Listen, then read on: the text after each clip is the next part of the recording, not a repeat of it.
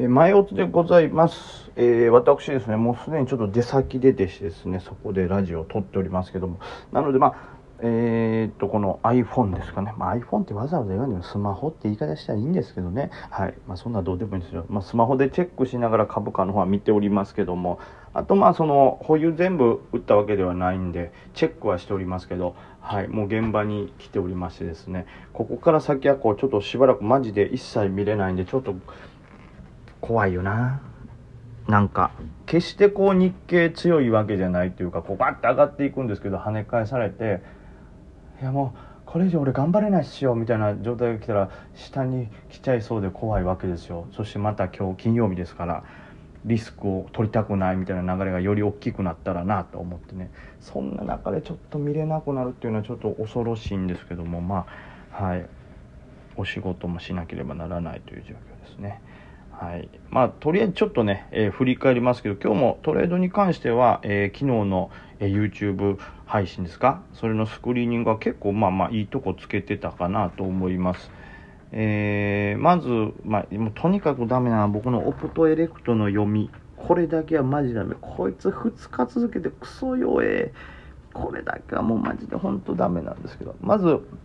朝一僕アイネストから入りましたけど、アイネストは多少こう上下しながらも、えー、上にね、上がる。まあ、逆にここまで強いと思わなかったですね。もうちょっとしか残ってないですけど、はい。上下しながらもガッと上がっていって、こう、普通ね、朝一とかってこう、上に下にこう、株価乱れてバッてなるんですけど、そんなに大きく乱れることもなく、昨日の5日線のなんかサポートラインに沿ったぐらいの形でじわじわ上がってますね。はい、安心感はありますけどもまあまあここまで強いとは思わなかったなという感じが一つですね。で、えー、続いて僕が指したのはラオックスですね。ラオックスはねこれだでもちょっと読みが難しかったんですね。なんせ昨日夜に何ですかストップオプションかなんかの発表があって結構夜間満点しましたよね。夜間ね。昨日の夜間。そう。最っていうか、引けも昨日の夜間、ん？そうよね。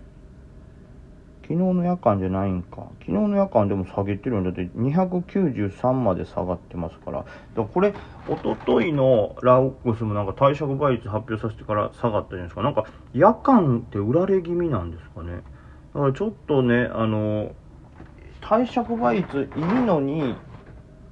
下がったっていうのは、ん？変やぞと思いながらも、まあまあ逆に材料はいいはずやからでこう入りやすいんですけど、今回ストップオプションでまあその希薄化されるんじゃないということで、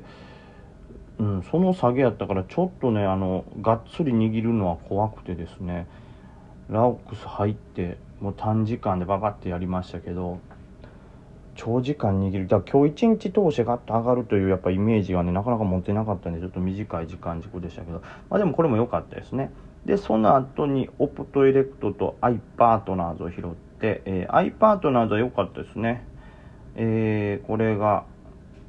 結局6700円を一瞬割ったぐらいのところが、そこというか、はい。僕はまあ一瞬上にバッて上がったんでちょっと減らして、えー、また残ってる分だけはもう、いわゆる先に液出しできたんでガッと握ってたんですけど、それがもう今バンバンと上がってこの7300円とか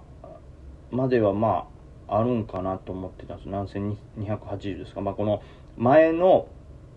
窓埋めておとついの。でそこの上のレジラインまでは行くかなと思うけどそれをさらにぶち抜いてくるとはと思うとこれなんかね、長期で考えてる強い買いが入ってるのかな。短期だけじゃ、短期だったら僕はあそこで売られるような気がするんで、その短期が売ってきたところをさらにこう買い集めてる、もっと長期でまだまだ上がるぞという読みの資金が入ってるような、知りませんけどね、わからんけどね、僕は本当素人から毛が抜けたようなレベルしかないですから、わかんないですけどね。で、その後入ったんがセレンディップですね。これはまあ昨日のその、配信でも言ってましたけど、まあ、材料が1個出て、まあ、IPO の上にさらに材料も出りゃ、そりゃ、それに活況だろうということで、はい、甘い考えで入りましたけど、これは甘い考えが、はい、ありがたく、バッと元気にで、一瞬 S 高タッチその後が弱いよね。なんかその後張り付くんかと思ったら、ね、今やっぱりそういう流れじゃないんでしょうね。はい。セレンディッパーでも、まあ S 高タッチしたんで、これは OK でしたね。まあというわけで今日はほぼほぼこの銘柄だけですから、えー、アイネスト良かった。ラオックスもまあなんとかなった。で、オプトダメ。アイパイも良かったし、セレンディップも良かったし、まあじゃあ4勝1敗というところですね。まあ確率は非常に良かったですけど、なんかなんなら一番自信のあったオプトがこんなやられるともうちょっと、うん、うん、素直には喜びまへんね。あと、それの他で言うと、ベーシスなんかもすごい上がってますから、これを逃したんかというショックもありつつですね。うん。あとはまあ、うん、拾えないインプレスとかなんかいうのもめちゃくちゃ上がってますけど、これちょっともう何もチェックできてないんで、今日の状況では仕方ないかな。はい。あとまあ、IB ね、僕ちょっとツイートでもありましたけど、まあ IB とアマナはすごい上から始まってギャップアップから始まって、まあ昨日でも、えー、まあ人は集まるだろうというとこだったんで、こんだけギャップアップすると、まあある程度売られたところの底を狙いたかったんです。反転底を狙いたかったんですけども、ちょっとね、なんか嫌な予感がして入れなかったんですよそのいわゆるこのままずるずるずるずる下げていくんじゃないかなみたいな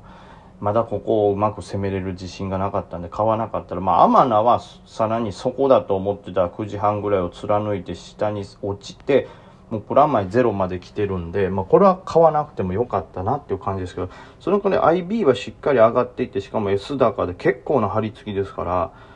こっちは入っとくべきやったんでね。ただ、おそらく今の僕の実力で両方入ってると、まあ IB は取れたものの、アマナのダメージの方がでかくなってる可能性もある。まあ、最後までね、握り続けるわけじゃないんで、サポ終わったらカットしてるんで、まあトータルプラマイゼロがちょい負けんのかな、ちょい勝ちかな。まあまあそのぐらいで終わってたとは思うんですけど、いずれにしてもここがやっぱりこの程度じゃねえだ例えばこれはアマナを例えば固執して一回サポ割りました今度の下こそ大丈夫やろっつって握ってて今じりじり下がってますからこれもし2発食らってたら IB のプラスなんか飛んでますからここはまあ1回だけの勝負でギリ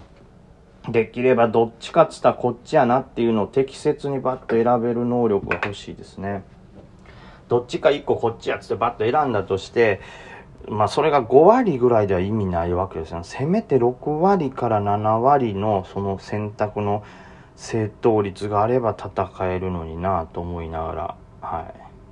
まあ今となっては時給もわかんないですから、ちょっと確認しようがないですけど、まあ天なのが需給が悪かったという感じですかね。この、はい、オーバーアンダーも悪いですし、うん。まあこの辺の精度はさらに上げていきたいですけど、なんか一応 IPO ラッシュ、が一通り終わって、まあ一段落して、まあまあもちろん IPO ね、上場したてですから、まだまだほかほかの状態ですから、そこでトレードするのはもちろんですけど、今までのあの上場したてとか、まだ今日も明日も IPO 来るよっていう時に比べると、IPO 自身の動きもちょっと落ち着いたように思いますし、まあその他の小型株とかに関しても、比較的ちょっと今までよりかは安定した動きにはなってるかなと思います。なのでこう材料であったりとか、えー、まあ IPO の形がいいものとか人気が高いものっていうのはま素直にやっぱ一度は上を目指してくれたりするなっていう感じなんで、その辺はしっかりこう、まあどこまで引っ張るかっていうのがその地合いであったり、まあ各銘柄の感覚によって変えないといかんので、その辺は非常にまあ難しいし、まあ一番ねトレードの大事なとこで頑張らんといかんとこですからこれはしょうがないんですけどあのそこだけなんとかなればまあ銘柄選定としてはその夜の、え YouTube の配信のやつはそれほど間違ってないかな戦える銘柄ははい、絞れてるかなっていう感じでね、このまま頑張っていきたいんですけど、あとはちょっとその指数がね、さっきも言いましたけど、5番どうなるかわからんっていうのでね、ちょっとほんとドキ、なんか嫌な気持ちでいっぱいになってますけど、はい。まあそういうふうにね、今日の5番だけじゃなく今後の指数のこう悪化とかっていうのをちょっと対応をうまくしながら、はい、スイングは調整とかねしないといかんっぽいですからできるのかどうかそこはもう頑張るしかないですけど。はいまあ、調子いいということでちょっと気が大きくなってねロット入れすぎたりとか、